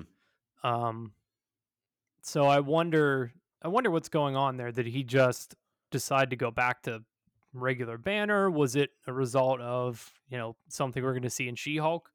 Like maybe him donating his blood to save Jennifer Walter's life ends up reverting him back to Bruce. Mm-hmm. Um, I don't, I don't know. It's it's hard to say. I mean, it seemed like his journey was pretty complete in Endgame. Like I didn't know where they would go from there. Um, I can only kind of hope that him being back in banner form means we're going to get more Hulk down the line, I hope like so. actual regular, incredible Hulk. I hope they get that resolved with Universal, where they can just finally release a Hulk movie that uh, that centers on Ruffalo's version of Banner Mhm. and his version of the Hulk. Um, because Yeah, so far I we've mean- only se- we've only seen it played out in what the first Avengers, Age of Ultron, Ragnarok, and um, Endgame, Infinity War, and Endgame. Right? Yeah, just for the beginning of yeah, right. Yeah, and they they played his arc out over all those movies, and I mean, to be if I'm being honest with you, the only reason I want the Incredible Hulk back and not Professor Hulk is we're getting Wolverine at some point, and Yeah. they're going to give us like Hulk versus Wolverine. Like that's one of the like classic fan fiction mashups, and they they've done Right. comics on it before, and um, and another one would be Hulk and the Thing once the Fantastic Four introduced. Like I, I just feel like we have to get those. Like we're we're owed them as fans. I think. so I, I want it. I think you could combine Professor Hulk and the Incredible Hulk to an extent that like they've they've come to reconcile with each other where um Hulk knows when or is not capable, but he is mentally stable enough to the point where he knows when he can transform and Bruce can is able to transform into the Hulk whenever he needs. Right. Like they this is this is them reconcile reconciled at this point Mhm. whereas Endgame they kind of lived with each other and it's it's almost as if Infinity War they were roommates who were fighting with each other Endgame they were roommates who are st- starting to get along with each other now they're living on their own in separate worlds but now they just come and go as they as they need Yeah. Yeah, that that would make sense. Um it it definitely is just kind of weird to throw in there. I mean, they never explicitly said he can't just turn back from Professor Hulk into Bruce Banner at will. Um, but I didn't get the sense from his character that he would do that. So I, I think it's either what you're saying, um, you know, they they came to an agreement of sorts, or they something that causes She-Hulk's transformation caused Bruce to revert, or the third thing would be that the snap like drained the gamma radiation from him or something and just turned him back to regular Bruce. well he was still um he was still Hulk in the in the fight at the end wasn't he Yeah, I was just thinking like a slower drain. Oh, you know what I I mean? see Like not mean. not instant, but yeah um yeah. So I, I I mean overall I think there has to be something there with Banner. Something they explain. My guess is in She Hulk since she's showing there. Um but at the end of the day it could have just been to cut budget. yeah They don't have to yeah that's animate him true anymore. too At least not, you know, every appearance and every line he has, they don't have to animate him. But I mean, they put so much CGI or so much of their, of their CGI and visual effects budgets into that final fight that that might be a good reason why it uh, it didn't happen. But yeah. um, I mean, it's fun to speculate on that too. So I wouldn't be shocked if that's what the um, if that's what it is. I also really like the joke um, when Carol's like, "Well, if you need me, Bruce has my number," and then she goes away, and he was like, "I don't have her don't number." number. Just great delivery, and I, I like. I, I don't know. It's fun to. We talked about Captain Marvel before, but like, uh, I just want to see more of Carol Danvers as Carol Danvers, and not the mind wiped version that we saw in the first film. Yeah. So, like all that personality, I, I really, I don't know. I liked. I liked her characterization in this short scene a lot. Need more of it. Need more of it. So our our next award uh, after Wong took the Fury, the first first ever Fury Award goes to Wong. uh, the next award we have is Best Easter Egg. Um, so this we kind of are defining as it could be a Marvel related Easter egg. It could be um, Easter egg relating to another piece of pop culture or cinema or really anything. Um, so, Jared, why don't you run through the nominees that we have for Best Easter Egg? So we have the Extremis Soldier and Black Widow fight in the underground fight ring. Uh, we have the movie posters and music posters in Shang-Chi's apartment. There was a Kung Fu Hustle poster, a Warriors poster, and then a, an OutKast Stankonia poster as well. Um, I mentioned this before, but we had the uh, the bus route that that uh, the fight took place on. Uh, it has some historical significance to um, to some of the activists that kind of took pl- or kind of helped get that bus route opened for Chinatown to open up to the rest of the San Francisco area. And then the last one, this one, I, I thought I recognized him, but I, I just wanted to make sure. Um, it's Zach Cherry as Klev. So uh, he was the guy on the bus that was doing the live stream of the fight and saying that, oh, I did martial arts. I'm gonna grade. I'm gonna grade their performance and see how this goes. But he was also the the hot dog guy in Spider-Man: Homecoming, the uh, the do a flip guy Yep. from from down on the street street. So this guy's getting work. He's he's working coast to coast now. I I saw I'm- him um a couple years ago on I think it was Colbert Uh huh. and he he pitched like the idea of like a just basically this like a, a, Marvel show of him just kind of around while things are happening. um so it, it seems I don't know that pitch was accepted in one way or another by Marvel Studios and uh, I I thought he was hilarious on that bus scene. Yeah, I, I, I like. I, I hope he kind of becomes the next uh, Stan Lee cameo of like just popping He- up in random places. to be there. Yeah. yeah, Yeah. and like actually interacts with the scene in one way or another. Mhm. Um, but I, I mean, this guy's going coast to coast now. Maybe, maybe he's the next Watcher. For all Maybe we he is. know. he could be. Um, I liked the uh, the Extremis Soldier tie-in because that's another Iron Man three reference. I didn't even realize that was an Extremis Soldier fighting until someone pointed it out to me afterward. Yeah, I. It's I very didn't- subtle. I didn't catch it either, but I. I mean, I saw the guy glow, but it didn't. I didn't even think It didn't register that- No. yeah. I was like, who? I wonder what kind of powers that guy has. Is is he um, supposed to be a mutant or something, or Yeah, inhuman? Or, I didn't know. But um, yeah, the fact that it's extremis is really cool. Um, like, and then the Black Widow. around. Yeah, and then the Black Widow fight was, um, well, the Black Widow that cameoed was actually in the Black Widow film as one. Oh, was the- she? Yeah, like the actress reprised her role as one of the Black Widows from uh, that was released from the Red Room. So Well, Pretty cool. Glad, glad to see she's uh she's freed and is making money in, in the underground. Yeah. doing, it, going about her life this way. yeah, I guess that's that's one of them that uh, Yelena couldn't round up. or maybe she just chose to do this. You know, Mm-hmm. Yeah, she's good at it. Yeah, could be, could be. So uh, who do you, who do you have winning this? So, as much as I like the posters in the background, how the the Kung Fu Hustle and Warriors kind of like give a little bit of uh not subtext, but a little bit of a reference to what this movie's supposed to be. I think out of the four in general, I have to say Zach Cherry takes the cake on all of them. Yeah, I would say I was kind of between that and the bus route. Um, just because well, I, my I like thing is- historical significance. There, I, I I like the historical significance of it, but if if you're not aware of what that is, it, it that's a yeah, There's even apparently the the ABC. I'm not. I wasn't aware of this, but apparently the uh the ABC's line also is an Easter Mm, egg, or it's right. also a um, it's a, also an in joke in the Asian American community, or the um, or even the Chinese community specifically. Um, yeah, it's what American-based Chinese I, I believe so. is what ABC Um, means. hmm I, I believe so. So there there are like in jokes written in here that I mean we you and I might not have caught on to. Right. That I mean are Easter eggs in a way. Just I didn't pick up on them right away. Like this, like the bus route would be one of them. I had to do a little bit of Mhm. digging to find that, and it's Yeah. it's cool. I really like the significance of it, but um, it just to me personally, uh, I I would have to go with Cherry. Yeah, I'm on I'm on board with Klev.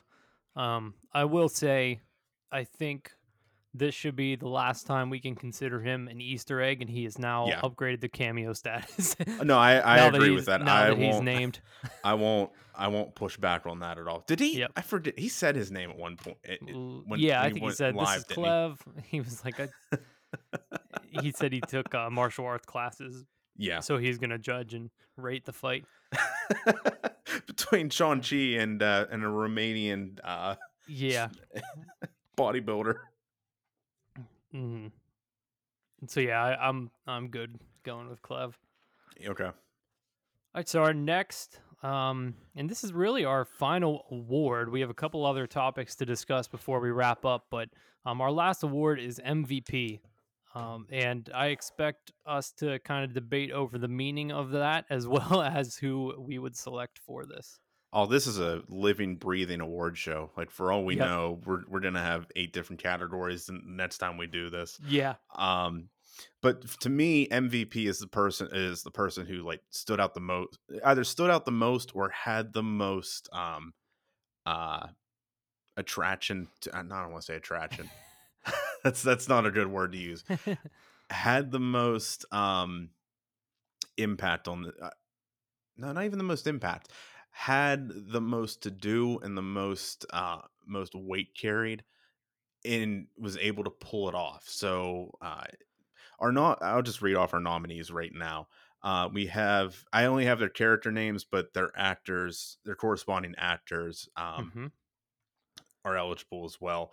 Uh so we have Simu Liu as Shang Chi, we have Awkwafina as Katie, we have Benedict Wong as Wong, uh we have Tony Leung as Wen Wu, we have Ben Kingsley as Trevor Slattery, and then uh, I got to throw Morris in there. yeah, I think it's fair to discuss Morris. so, Um, what are your ahead. thoughts? I mean, I I couldn't give it to anyone but Simu Liu as Shang-Chi.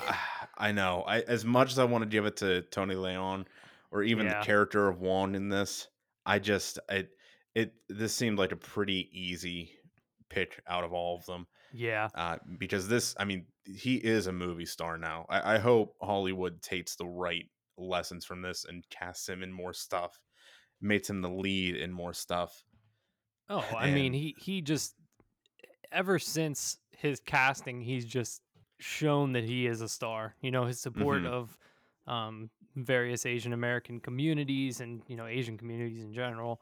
Um, his kind of stand-up attitude and his fanboyism towards the MCU in general, like, it, and then you know it, it showed in his performance. Like it was awesome, and the way that he was able to you know do his own stunts and the background he came from being a, a stock photo model and it, it it- it's just awesome you know he just seems like a genuine stand-up guy and the character of shang-chi is one that i'm really excited to see what More they can do with in the future Like I, I genuinely can't see anybody else in this role no now.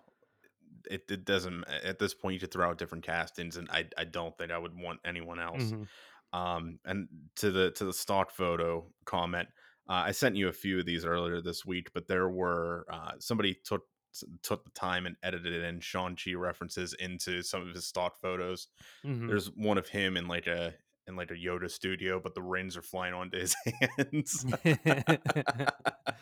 There's another one of him uh, like at the head of a board table, but they edited him in into the meeting at the beginning of Civil War yeah with with both the teams lined up.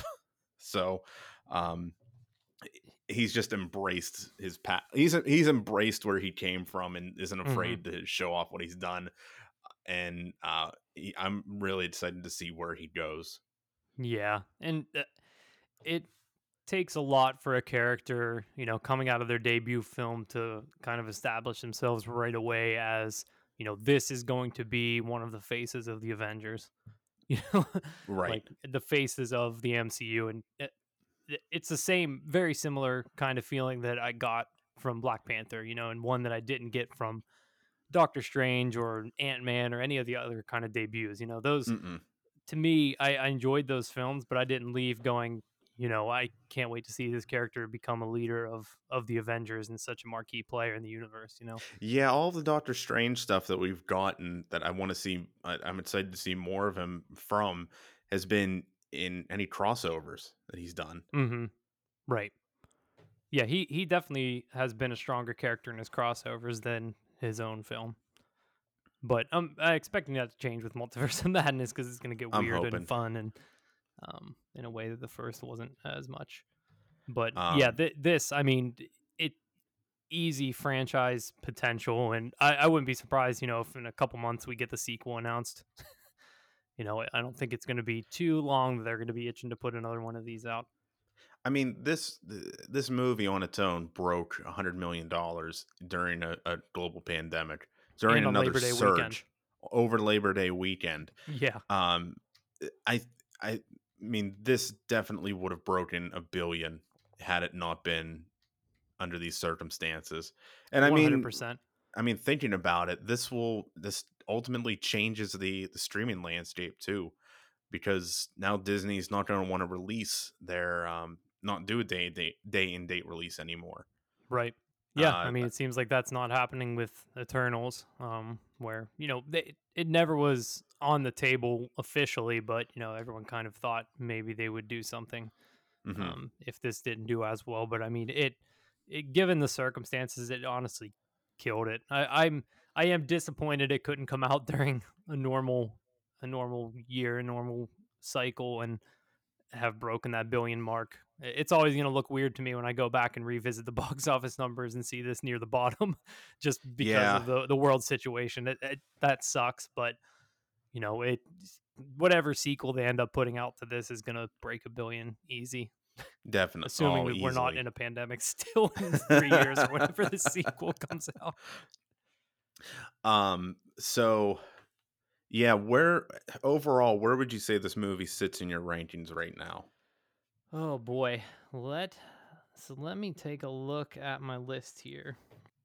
Uh, I I've moved it around uh, between a few different locations. So um, if you've listened to our reviews and reactions before, I I do kind of like a tier system where I give I give the film a grade and, and then move it around within that tier.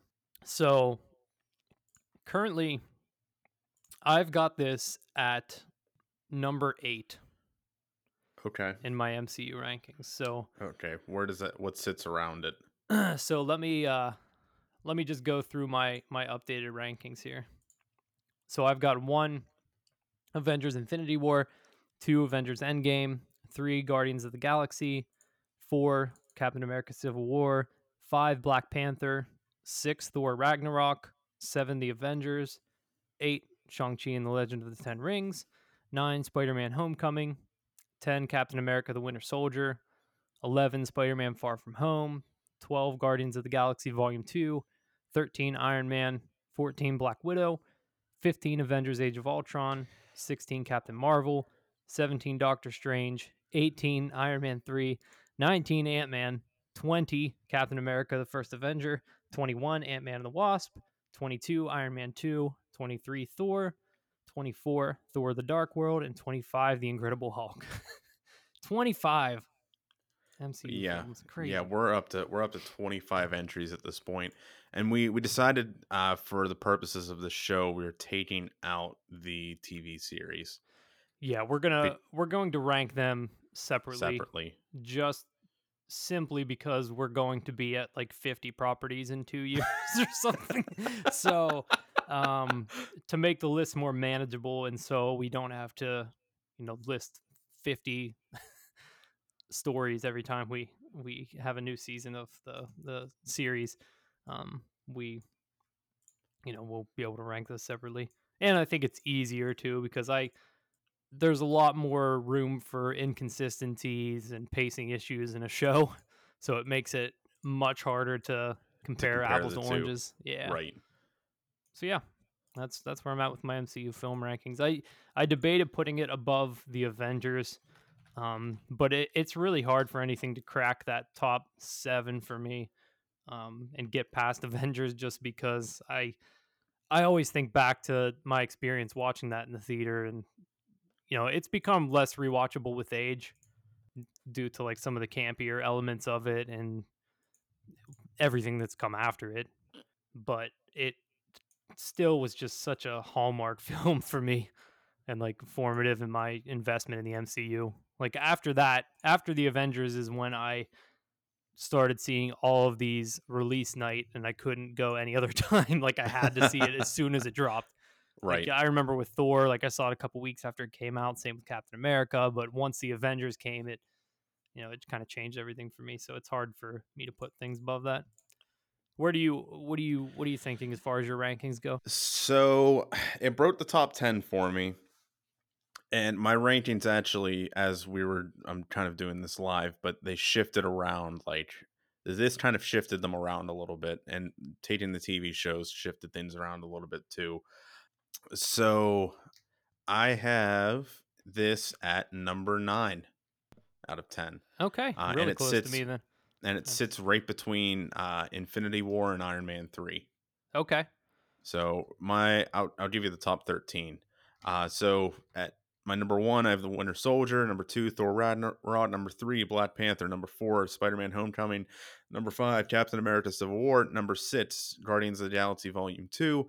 Number seven, Iron Man 1. Eight, Infinity War. Number nine, Shang-Chi and the Lev- Legend of the Ten Rings. Um, number 10, Iron Man 3. Number 11, Spider Man Far From Home. Number 12, Black Widow. And number 13, Guardians of the Galaxy Volume 1 cracked it. okay, Came back up to the top 13. nice. So, yeah, Yeah. Endgame fell. And this put, to me, this pushed Endgame down Oh. and uh, brought Guardians up. Hmm, interesting. And I mean, these, these, these rankings are living, breathing documents to me. So, like, Gotcha. anything can rise and fall at any point. I see. Yeah, I um I really think and based on your rankings, I think you agree with me that this was the best solo debut in the MCU. Other than uh, Black Panther and I I do have Black Iron Panther Man. above it, but I don't consider I don't I'm not considering te- that it's a technically not- debut, not, like an origin story type of type I gotcha. thing. You know what I mean? Would would you consider that? That's a question I had. I forgot to put in our notes. Would you consider this an origin story though? Because he already like we already know who Shang Chi has become at this point. Like he is, he already has all the abilities that he is going to have. Right? He ha- he has the abilities, but he's not a hero yet. So like uh, that's the only way I can think of it. Like he kind of just lived in the shadows for a while, but Okay. um, I don't It's know. I com- mean, whether it's an actual origin is probably debatable. I mean, we do get some of his origin in flashbacks, kind of like we did with Captain Marvel. Mhm. Um, so it is a creative way to to tell the origin, and I'm glad they went with this route instead of you know what they could have done. Um, Giving us just a generic origin story of how Yeah. he came to be. Yeah. Okay, that Well, makes and, sense. And I like That- that yeah, about it that he had all of his powers. Like, I mean, his powers. Well, he did get his powers because he got the rings at the end, right? Those are his superhero powers. Before Yeah, he was just like the best martial artist, but now he, I mean, he could go toe to toe with, you know, Avengers level threats. but yeah, um, I mean, I, I've got it high up. I just love this movie. I cannot wait to watch it again. I'm jealous you got to see, you've gotten seen it twice. Uh, it's gonna be it's gonna be enjoyable when it eventually releases on uh, Disney Plus or whatever they end up doing. I'll probably try to get the steelbook for this one. yeah, I think so too. yeah. So, um, one one little segment we uh, we decided to come up with for the for these reviews is called Spin-off Corner, and the question now is what characters or concepts that were introduced would have potential for their own series or films, or what would you like to see expanded upon in another entry? I mean, I have one right known right away. What's yours? I would like to see a Wong in like a- like I want to see a sports movie or a sports series where Wong is the main character built like fighting his way up through this underground ring to like make it to the top like almost like Wong in this Mortal underground fight ring in this fight club set in like the tone of Rocky I love it. I want it. let's let's do it. let's do it. That sounds. I, I mean, I wouldn't be surprised if we do get a Wong spin-off at some point like you know wong and the masters of the mystic arts or something like that. That would be so cool. Like just give me something. It doesn't even have to be a prequel just i don't know. I don't know what we could get but um uh, for me, it I would really like to see more focus on Xialing and just give us a hmm Ten Rings Disney Plus series, like show us what she's Xialing in the Ten Rings or something like that. Um, I I think that's a more interesting route to take than just making her an outright villain in the sequel to this film. Uh, I'm not as interested in that. I know there's a lot more story to tell between her and Shang Chi, but I think at the same time, if you if you sort of focus on what she is doing with the Ten Rings, it might make their eventual clash work better. Yeah, I agree with that, and I I would like to see something along those lines and and expanded upon. Uh, I kind of I kind of hope it is in contrast to Shang Chi himself, though. So I would like to I would like to see that story played out in a sequel. Hmm, I see.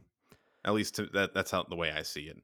Yeah, I think So inevitably there will be threads from that story that pick up in the sequel one way or another. Mhm. But I, I do I I just would like to see another step of, you know, giving her a series to work with to flesh out what her motivations are and kind of paint a picture of what her 10 rings are versus what her father's organization was and how she's changed things. and I, I would I, I I guess ultimately I just don't want the ten rings to become the hand.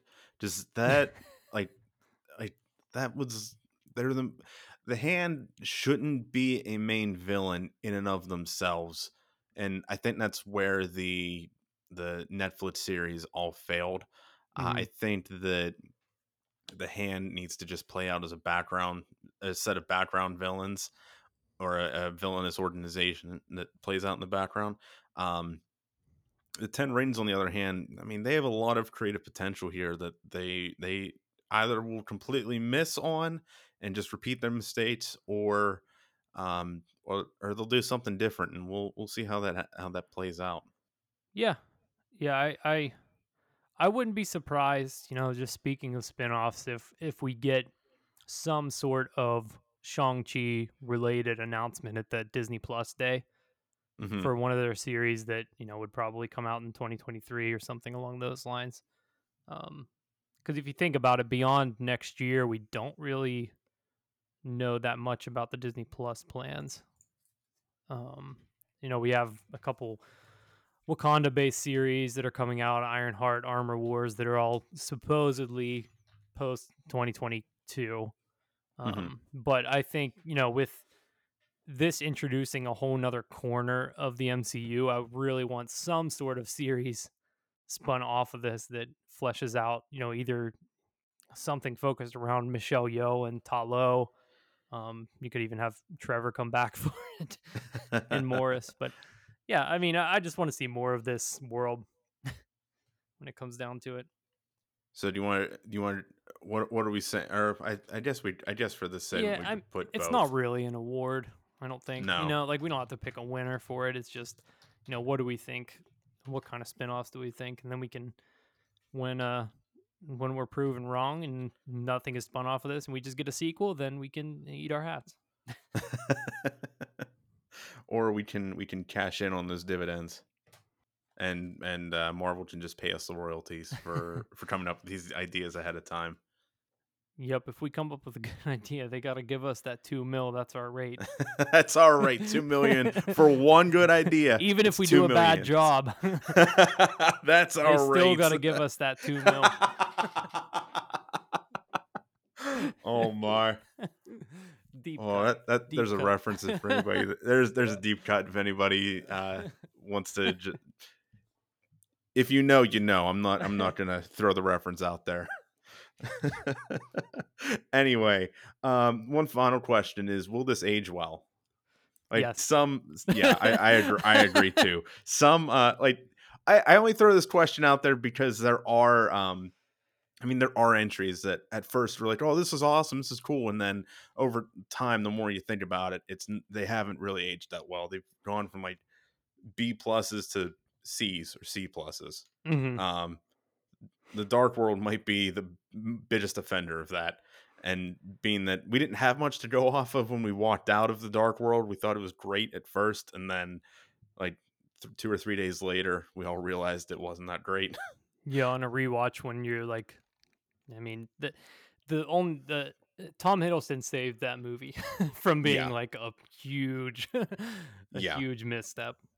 So I think, I think this is this definitely will age well. It, I mean, this is a. I think if if you want to show somebody what the MCU can do, should, this would be one of them to show to be like, hey, this is a good entry point.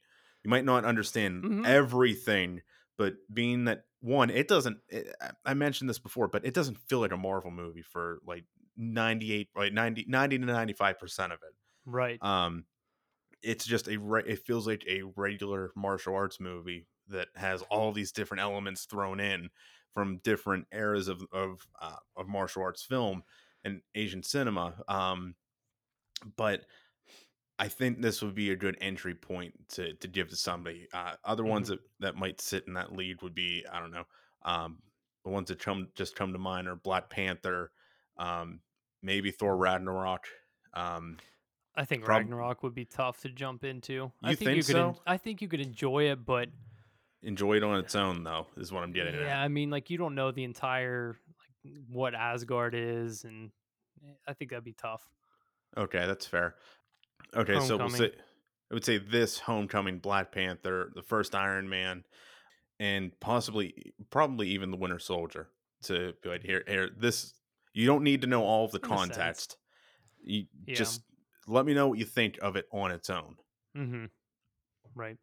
Yeah, I, I will bring up two two points. One as it relates to how this will age in kind of a negative way, and one that might hurt the rewatchability of it. So as far as it aging poorly, I think the one part that might would be the the um, Dweller in Darkness and Great Protector fight. You know, Yeah. that that might just you know, going back to it in five years after we've seen another 15 Marvel properties that ended in a giant CGI battle, you know, it might it might not age well for that for that Mhm. sense. Um, and then as far as rewatchability, the one thing that does concern me, like if I were to, you know, rewatch this movie, you know, another couple years, would would the slower pace of the second act kind of drag the movie down a little bit? you know it's not an, it's not an entire the the action isn't as evenly placed throughout this as I would have liked it to be. Um, but I overall, I mean, I, I think this is a movie that I could watch at any time and enjoy. yeah i You think know, this just the action is just so good. Like even if it does slow Mhm. down in the middle a bit, uh, you still are invested, and the character work is so good that well that's where the family drama over. kicks in and like, the Exactly. a whole different movie kicks in Mhm. So, I mean, yeah, I, I said earlier that it, it's kind of a negative on how um, how the pace slowed to a grinding halt, but to me, that was just in the editing of it. I, I think some of Mm-hmm. that could have been um, dispersed a little bit more evenly and maybe cut out one or two scenes to, or maybe cut down like ten or fifteen minutes to um, to kind of clean up those pacing issues. But story wise, I wouldn't really take any major scenes out agreed. so all the family drama stuff all of the the Wen Wu origin stuff i wouldn't i wouldn't change any of that it's just more cleaning things up and fine tuning maybe a couple scenes here and there to hmm to um to make it to make it move along a little bit more Well, I think unless we've got a post credit for our own show up our sleeve, I think that brings us to the end. i think so too but yeah, I hope you enjoyed it. If you have any feedback on the, um, you know, the format of this versus what we did for Black Widow, just um, you know, feel free to let us know via Twitter or um, shoot us an email. All the information's in in the show notes. As always, we'll be back for Eternals, Hawkeye, and just continuing to bring bring the content, as it were. it never ends the Never content never ends. ends All right. Well, thanks for listening. For Jared, I'm John. We'll see you next time.